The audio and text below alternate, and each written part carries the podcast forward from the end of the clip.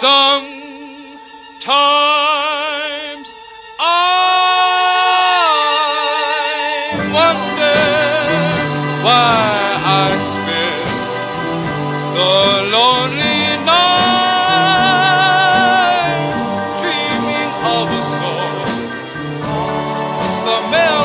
Welcome to Subtle Beast, everybody. I am your host, Foltz. With me, as always, my main man and co-host, Mr. Steve Apostolopoulos. How are you, Steve? Oh, I feel good today, folks. Good, good, good. Today we have a uh, uh, a show that maybe people wouldn't think of the topics that, that we would cover, but we came across this information. We found it to be extremely interesting. Um, like we're, tonight, we're going to be talking about um, like real shrunken heads and cannibalism, and uh, the dark side of it. And not that I can find a positive light to it, but um, I would think that uh, you know, thinking back throughout my life, probably my first exposure to ever hearing of a not not necessarily hearing, but maybe seeing an example of cannibalism was the movie Alive. Steve, you know that movie, right? I do know the movie Alive. It was a bunch of, sh- of soccer players. I don't know. It was the Andes or the Alps or something. Yeah, the they're in a plane. The plane goes down in the mountains, and there's like not a lot around them. Right. I mean, and they're faced with the fact because the the part of the plane that broke off for them didn't have any part of the, the food cart on it. That was in the other half that blew off somewhere else in the Andes Mountains, which they find later. But spoiler alert from the nineties. 93. yeah. Um, but they have to come to uh, a real moment where they're sitting in the, the the shelter of this plane now, and they're out of food, and they start having this discussion on we need to eat the dead. And some people are all against it. Some are just like, well, look, we got to do it. People understand. And I can relate with almost everybody's emotion that they're thinking. You're like, I'm starving to death, but I'm never going to be the same after this. Well, they ran the whole gamut. They had, you know, a, dis- a days long discussion about it before it actually happened. They brought spirituality into it, the whole nine yards. But in the end, it was sustenance that they seeked, and in eventually, that's what they got. Right. And without doing that, they never would have freed themselves. And this is a true story. Um, two guys, they basically walked from stranded hundreds of miles in the Andes Mountains and walked to Chile to get help and then come back and save the remaining people that were still alive. And they- Heroes. yeah, and they were still, and those people back at the plane, they were still only alive because uh, they gave in to cannibalism so that they could eat or so that they could get back and see their families, their children. Well, I mean, that begs the question, Fultz. I mean, look, Would uh, you do it? Would see- you do it? I can't, I can't give a an assessment or a good projection on what I would say because I have, thankfully, living here in the United States, I've I've never felt that type of hunger. I've been hungry and said, "Oh my gosh, I'm starving." I could eat a horse. Yeah, but I mean that's just slang. Um, I, I I can't say. I I wouldn't. I would not. I, you know I, I I wouldn't say it's not like I'm seeking out to do it or that I would be anxious to, but I don't know what it's like to be on the verge of death. Also, with my wife and children at home, not knowing whether I'm still alive, I got to get back to them somehow. So yeah, knows? when you say it like that, that kind of makes me think differently. Like if it was like a by any means necessary situation, like I can stand here and say I wouldn't do it, but then when you were just like, dude, don't you want to like go back to your wife and kids? Of course I do. Now I, now I probably would do it. Yeah, and your only way of doing that is making sure that you have nourishment because there's a scene in the movie where the guy's listening to his headphones and he hears them call the call the watch off for them. They're just like they're gone. They're dead. So no one's looking for you now. And for me, I would never want oh what torture that would be on your family. They're just like, well, they're for a while they didn't know whether you're alive or dead. Then they come back and they say that you're dead. And then you come back and you're like, "No." Yeah, eventually you walk through that. I door. walked from the Andes. and I'm not talking about flatlands here, people. Mountain ranges where no they didn't have the equipment or the or the the clothes on to do it, but the human spirit was greater.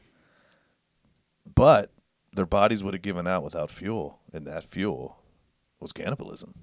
Hope, man. I always say hope is a powerful human emotion. With hope, you can get through the Holocaust. With hope, you can change the way a civilization acts. There's so much that goes on with hope.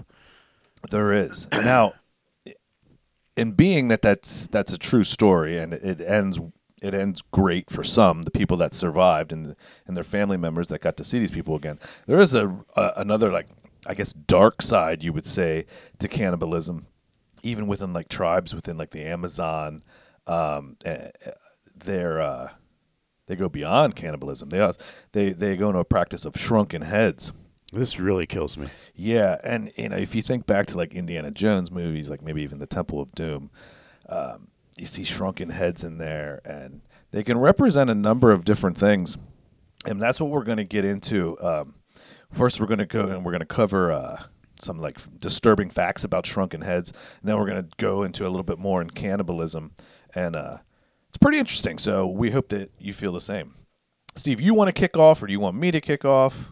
Yeah, man. Let's take a look first at the shrunken heads.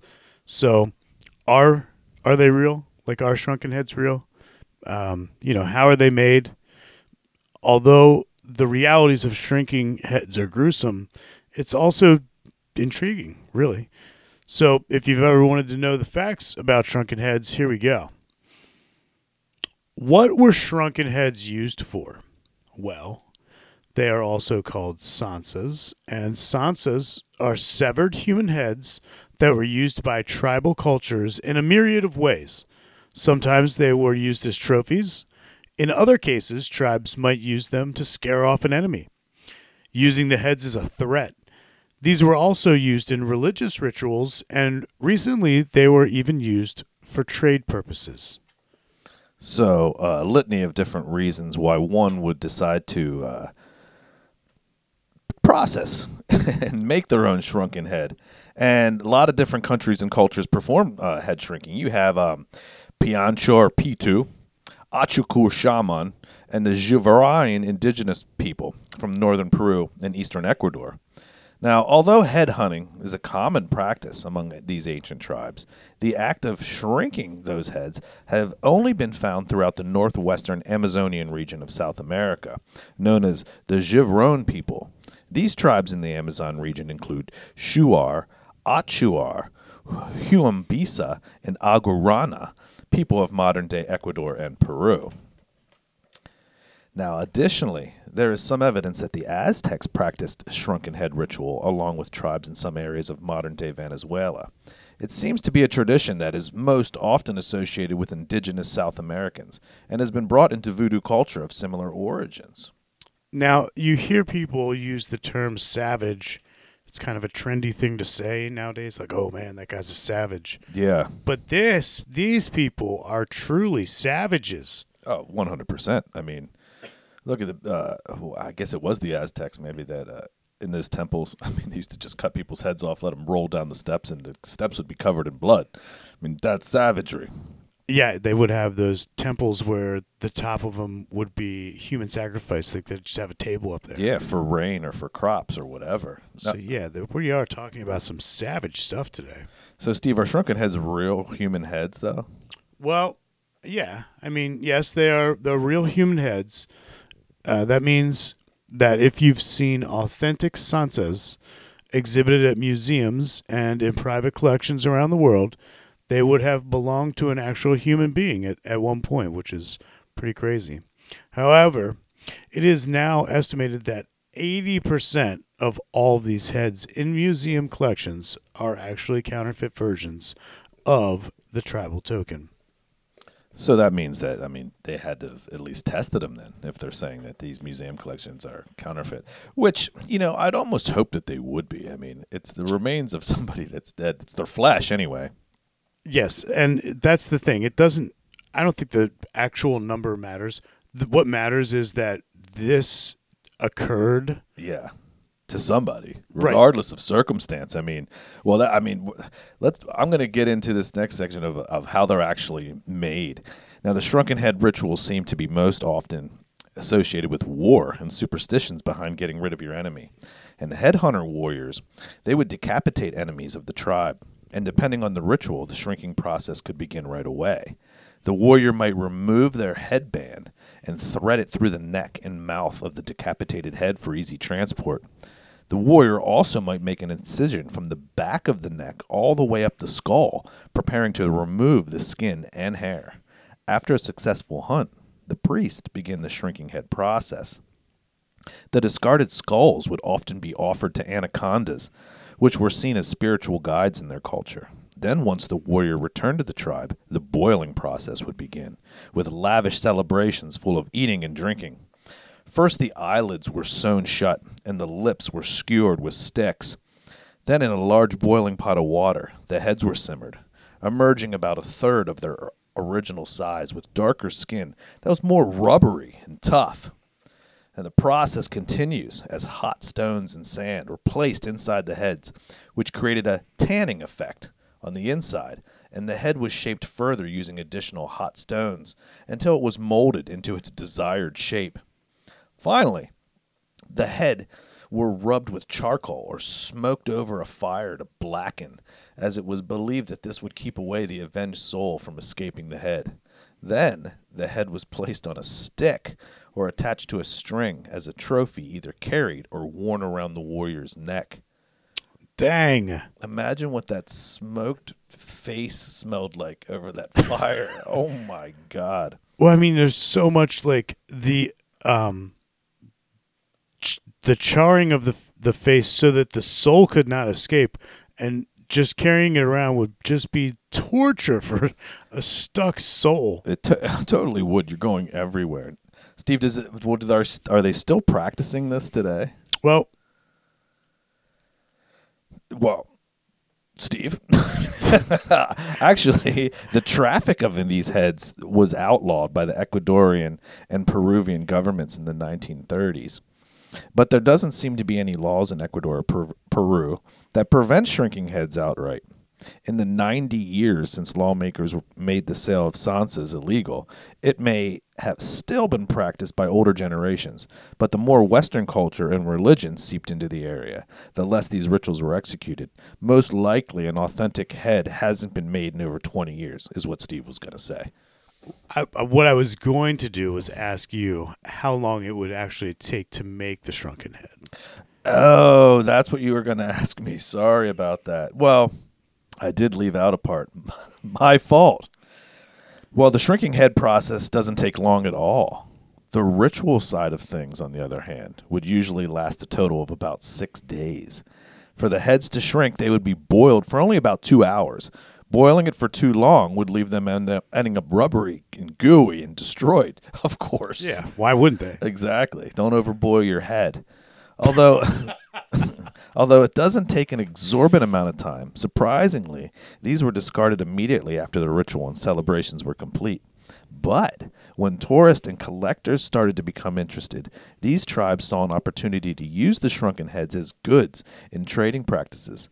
Otherwise, they were often fed to animals or given to children as toys. That's the part I couldn't live without. I was like, oh, we missed the children with toys. Could you imagine? It's it's shrinking head day, you know, Saturday or whatever comes around and everybody's shrinking their heads and they have this big ritual. And as soon as the ritual's over, they're like, all right, heads mean nothing. Get rid of them. Here, throw it, uh, whatever the dog's name is. Here, throw it to the dog. There you go, buddy. Get yourself a head. Go uh, chew on it like a bone. Or the kids. give it to a kid. I mean, imagine like the kids that didn't have one in their hut. like, you know, mommy and daddy, can I have a human head? Mobutu has the human head, and right. Ke- Kevin has one. Kevin. of course, Kevin's got one. I want one too. We didn't make a human head It's this Saturday. Maybe next week you can have a shrunken head. Honey, Kevin's next. It might be Kevin's head next week. can I have it? Can I play with it? All right. So, Steve, how about can shrunken heads be obtained or bought today? Well, these tsantsas, as they're called, from South America were highly sought after commodities by Westerners, especially during the 1800s and the early 1900s. This meant that tribes actually started killing each other just to meet the commercial demand. That's how cheap the life was down there. It was like raising chickens. yeah. As previously mentioned, the sale of them became illegal in the 1930s, which discouraged murder for this purpose. like it needed discouraged. So if you see them being sold online, you can assume that they're not actually human heads that were shrunken in a tribal ritual. Still, if you're enamored by these cultures and superstitions, it might still be something that you want to have for yourself, regardless of its authenticity. Yeah, I mean, I think the studio could use a shrunken head. Whether it, I mean, I don't even want it to be real. I'll order it tonight if you want one. I, I want one. I mean, it would fit in perfectly around here with all. The I other- looked I looked at all of uh, the available shrunken heads, and it is a vast. There's so many different kinds, so many different sizes, brands. Uh, let's read this next part, and then we can talk about it. All right. Now, what are shrunken head replicas made from? Now, shrunken head replicas can be made of synthetic materials such as leather or fabric, while others are made of animals such as pigs, cows, or chimpanzees. However, the legality of using animals for this purpose is also in question. As you might imagine, many fake Tsantsas are offered and sold as genuine to collectors, casual buyers at a relatively high price. So even if the seller is claiming to have a real shrunken head, it's smart to be skeptical of such claims if, if you're in the market. Overall, the heads have gruesome yet interesting history, and these artifacts have surely made their way into mainstream culture. Now, you probably associate shrunken heads with voodoo or Harry Potter magic, but hopefully these shed some light on their origins. So I think that the studio's shrunken head should be a synthetic. I'm down with the synthetic. You know how like people don't use fur anymore because fur is murder.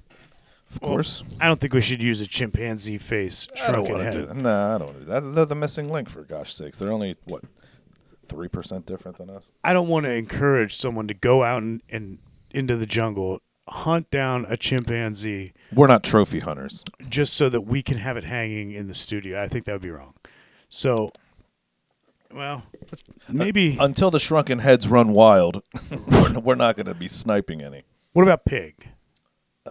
Well, I mean, it all depends. I mean, if the if if you if you'd have to get it from, I guess a butcher already, because I wouldn't go out and intentionally kill a pig for it. So you'd have to get the head from. Like the leftover pig skin. Eh, I mean, eh. maybe if it was leftover, I could justify that, but I'm still thinking synthetic because it's got a smell. Eh, yeah, I. We just want it for the look. Let's get a synthetic. Synthetic, it is. Should we get one like at the end of Beetlejuice? Yeah, I like that one. I like that one a lot. Shrinks down. I think there's like hair coming out. supposed of to be the a sequel coming out, so hopefully that little shrunken head's in there too again. Michael Keaton, All those guys. Alec Baldwin, Hmm. Winona Ryder. Yeah, good ones. All right. So we started off the podcast and we are talking mostly about cannibalism because we are talking about the movie Alive and such. So we're going to get into uh, cannibalism now. Now, cannibalism it can show up at the most unexpected points in history. Most people don't associate cannibalism with the Soviet Union.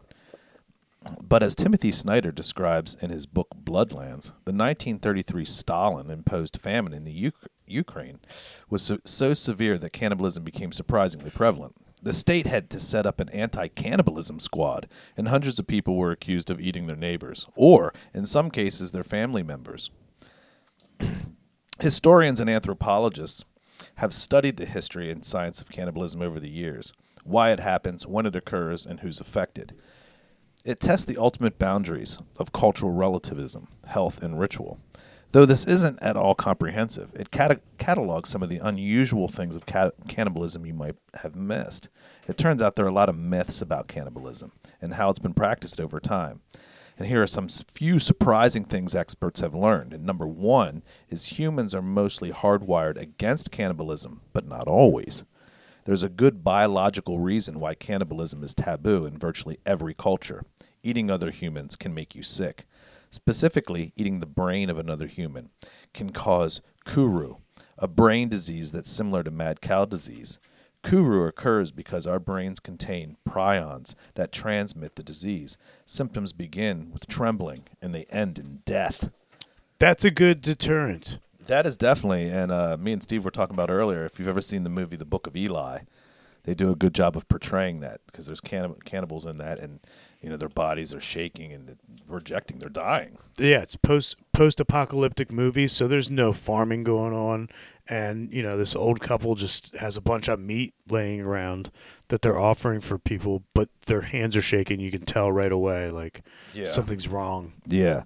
Now, not not everybody falls victim to the disease, but what's surprising though is that it isn't always the case. Among anthropologists, the Fore people in Papua New Guinea are known for cannibalism, and up until the late 1950s, they ate the bodies of relatives to cleanse their spirits.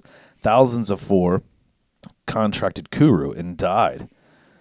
Kuru actually comes from the foreword of shaking, but not all of them fell victim to the disease. Over the last 200 years, some Fore have also developed a genetic mutation that protects them from the prions that transmit Kuru. The Fore were adapting to cannibalism, with natural selection possibility playing a role in reducing their susceptibility to the disease.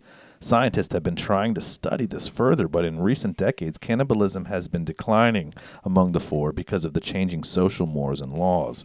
If that continues, Kuru may be wiped out entirely. So yeah, that right there is crazy. That this tribe is eating people, and they've developed like a callus on your hand, but Yeah. the calluses in their brain.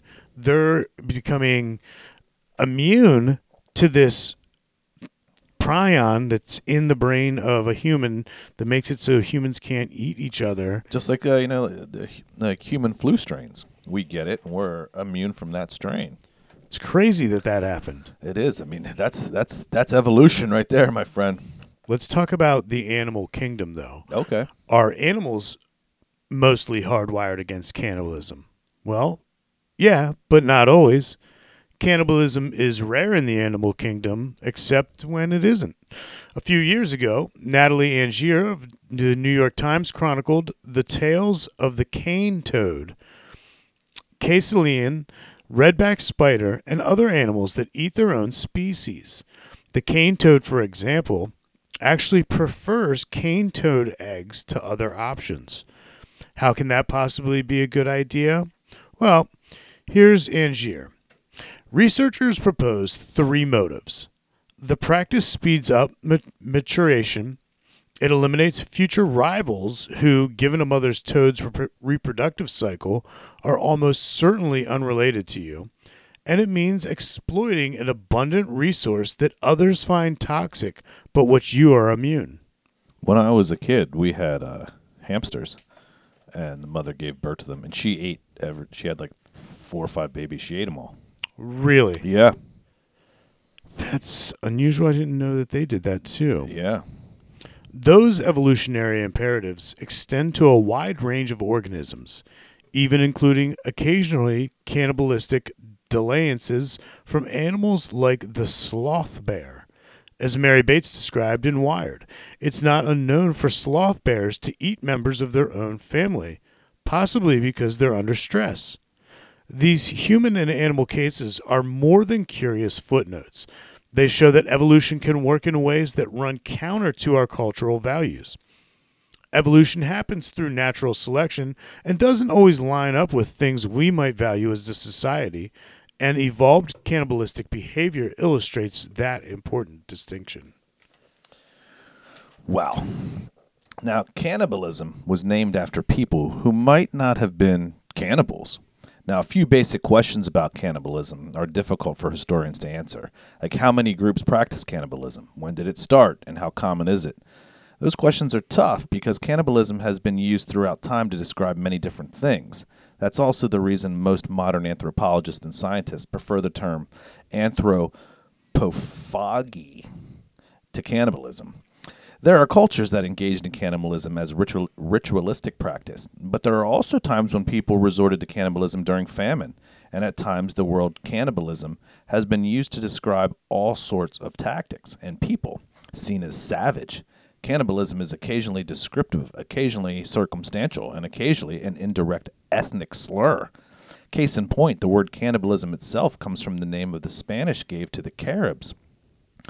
The Spanish accused the Caribbean tribe of ritualistically eating their enemies, but modern day scholars have doubts that it actually happened because the Caribs were engaged in anti colonial battle with a host of European powers. Many historians now argue that cannibalism rumors were just propaganda tactic by the Spanish meant to stir up fears. And we know in this day and age there's plenty of propaganda, so they've been pushing it for a long time. On the other hand, we have some evidence that the Caribs used body parts as trophies. So cannibalism is a possibility, especially as intimidation measure or an act of war. However, most of our initial testimony comes from Columbus, who had many reasons, both personal and political, to make the Caribs seem as savage as possible, which he slaughtered anyway. I got a question for you, man. So, cannibalism, as we have been discussing it, meant eating someone else. Yeah, the process of eating another human being or So- same species. But they're saying things like using body parts in uh, ceremony and measures of active war. So, if and, this is like something I heard like from Vietnam or something, where they would have like a necklace with ears on it from the people they killed. Sure. Is that cannibalism? I guess if if you're not eating them, no. Ah, That's just a sick trophy.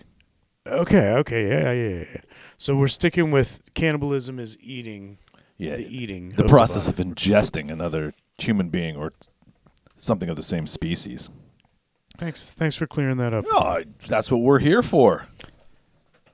So what's next? Cannibalistic rituals could surprisingly be complex, Steve, right? I would say one of the most and first prominent European accounts of cannibals appeared in Montaigne's late 1500s essay of cannibals. In addition to being an invaluable anthropological record of the Tupi people in what is now Brazil, the essay sheds light on the intricate practice of cannibalism at the time. Sometimes the Tupi lived with their captives for months before they were eaten, and they sang to each other. Oh God. How do you, th- you think that's Montaigne? Yeah. As Montaigne recorded, the captors taunted captives by entertaining them with threats of their coming death. and the captives replied in a fashion that was like a song or chant, Montaigne writes. That's awful. I have a song composed by a prisoner which contains this challenge that they should all come boldly and gather to dine off him, for they will be eating at the same time their own fathers and grandfathers, who have served to feed and nourish his body. These muscles, he says, this flesh and these veins are your own, poor fools that you are. Musicologist Gary Tomlinson, who wrote about the Tupi in The Singing of the New World, describes it as an economy of flesh that passed through the warring tribes for generations. It was a transaction across generations in these warring societies, Tomlinson says. They were saying, in the future, you will be captured by my people, and we will eat you. And the track and the transaction goes on and on. That's nuts. So this song, that you have to learn the words to. I'm sure it's taught by you know, if your father, your grandfather, they're like, look, If you're captured, you're gonna get captured, and this is what I want you to say. I want you to say, "Go ahead and eat me," because you're just eating your own people, yep. and then they're gonna sing back to you a similar song. We've been eating your people, you've been eating our people, but now today I'm gonna eat you. Tomorrow we may eat you. Tomorrow you may eat me. And you know, it's not such a foreign concept either because cannibalism was practiced in colonial America. Many people think of cannibalism in distant history in undeveloped countries, but cannibalism was a feature of early American history too. In a 2013, archaeologists revealed they found evidence of cannibalism in colonial Jamestown, an indication of just how desperate earlier colonial life had been. Specifically, they discovered markings on the skull of a 14 year old girl that strongly indicated she had been eaten by settlers during the particularly difficult winter of 1609. It was more concrete evidence for something historians had read stories about for years. As Howard Zinn exerb- ex- excerpted in People's History of the United States, one government reported painting a grim picture of that winter, driven through insufferable hunger to eat those things with n- which nature enamored the flesh and excrements of human as well of our own nation as of an of an Indian. Ex- excrements. That's disgusting. It's awful. Now, the Donner Party wasn't solely about cannibalism. When most people think of cannibalism in America, they probably think of the Donner Party, the famous travelers who resorted to the practice when they were stuck in the snowy Sierra Nevada mountains while traveling west in 1846. What's surprising, however, is the contemporary accounts of the trip focus less on the uh, lurid accounts of the cannibalism and more on the breadth and hardship of the party that they endured.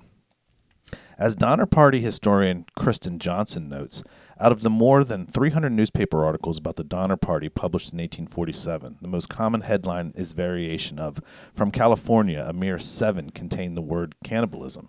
Accounts tended to highlight the fact that the party only resorted to cannibalism after eating boiled animal bones, hides, and even a beloved dog. What's more, many people were just interested in the legends about the Donner Party, buried treasure, as they were in they were in the cannibalism. In the 1890s, the Sacramento newspaper reported the treasure rumors made people of Truckee, California, feverish with excitement and included discoveries that would delight the heart of a numismatist. The treasure was probably a myth, but it shows that the story was considered far more complicated and less purely shocking than it is today. The dog's name was Uno. Rest in peace, Uno. Uno was a sacrifice, Yep. He was boiled. and then they ate their uh, their the other people in the party. You know, that's that's how it went down back then. That's not really a great party. I bet you that's where the term "only the strong survive" came from. Ah, I'm telling you, dude. You know what we should do?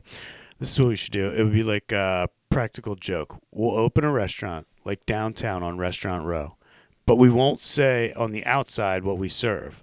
And then when people come in to sit down, we'll give them the menu, and the menu will just be cannibalistic things. Shrunken head. And when uh, shrunken head soup, and when and when they ask like the waiter or the waitress, like, is this, you know, is this a joke? Like, what, what am I reading? We'll have them just straight face, seriously be like, no, this is a, this cannibal restaurant. Like, this is we, we cook human. Like, see right there's the brain. Right there is you know part of the body, and see how many people get up and walk out. But the real thing would be see how many people don't. I think people would realize that it's probably not because word would have got out and then it could just be a delicious restaurant with like a uh, dark twist. Oh, that would be funny. Now they say that can uh, eating people can uh, make you sick with kuru, but can it be used to treat at all? Well, there are many horrifying examples of cannibalism in Europe throughout history, but one of the most bizarre is that cannibalism was occasionally seen as a remedy. To pick one example, in Germany from the 1600s to the 1800s, executioners often had a bizarre side job that supplemented their income, selling leftover body parts as medicine. Good. Apothecaries regularly stocked fat, flesh, and bone. As described by Kathy Stuart's Defiled Trades and Social Outcasts, human fat was sold as a remedy for broken bones, sprains, and arthritis. Usually, this human fat was rubbed as a balm, not eaten. However, apothecaries regularly carried stocked fat, flesh, and bone, and these were also examples of a human skull being ground down into a fine powder and mixed with the liquids to treat epilepsy. I wonder if it worked. That treatment may sound strange, but remember, eating placenta has become a modern day health fad. Most of the time, the popular verdict on cannibalism is clear, which is don't do it, but occasionally, what's cannibalism and what it isn't has been surprisingly hard to define. Yeah, and I think that the eating of the placenta has come a long way from just cutting out the placenta and eating it. Like they dry it, they can put it into pills for you, they can make it into a powder that you just make shakes out of. If you're into it, do it. I'm not into it. Wow. I usually think it's for the women's nutrients. But uh, yeah, I wouldn't want I, I, I don't want it. I'm good. Yeah, I'm I'm cool with all that. Yeah, uh, I mean, look, we've already established that the farthest that we're going to go with this is a th- synthetic shrunken head from Beetlejuice. Yeah, we wouldn't even take. so, I mean, uh, I think our stance on cannibalism is is pretty clear. Defining borders. There you go. We found another border. Yeah, yeah. So we did that. It's, I mean, it's definitely different from some of our other topics that we, that we've put out, um, but it's fun. I mean, it's an interesting topic. I mean, ha- how many people know that much about cannibalism and what really goes on? And I know it's an interesting topic. I mean, if it was on National Geographic, I'm watching it. Right. I mean, shrunken heads. It actually was something that those tribes did, and the savagery of cannibalism existed in other tribes to the point where they were evolving to not get sick after generations of it, to not get sick from it, and taunting their rivals. So that was the that was the funniest part to me. I mean, how taunting their awful. rivals. But I mean, I guess it's not as bad because the rivals just seem like they're like, whatever. I'll eat you next time. yeah, my daddy's daddy gonna get you. And Right. Just generationally keeping it going. yeah, well, that's one of the things I guess we're uh, growing up in, in the area that we did. We didn't have too much exposure to cannibalism, and uh, which I guess is a good thing. But um, I mean, what else can you say? It's a it's a dark practice, but you know sometimes it was necessary, like the movie in Alive, which if you if you haven't seen, check it out. It'll it'll make you question what you would do. So uh, I think I'm good on the topic, Steve. How Yep, about you? I think we did a good job. Very thorough. yeah, I think so too. So it was fun. And uh, until next time, I'm Foltz. And I'm Steve. We'll see you next time. Take care of one another. Bye bye.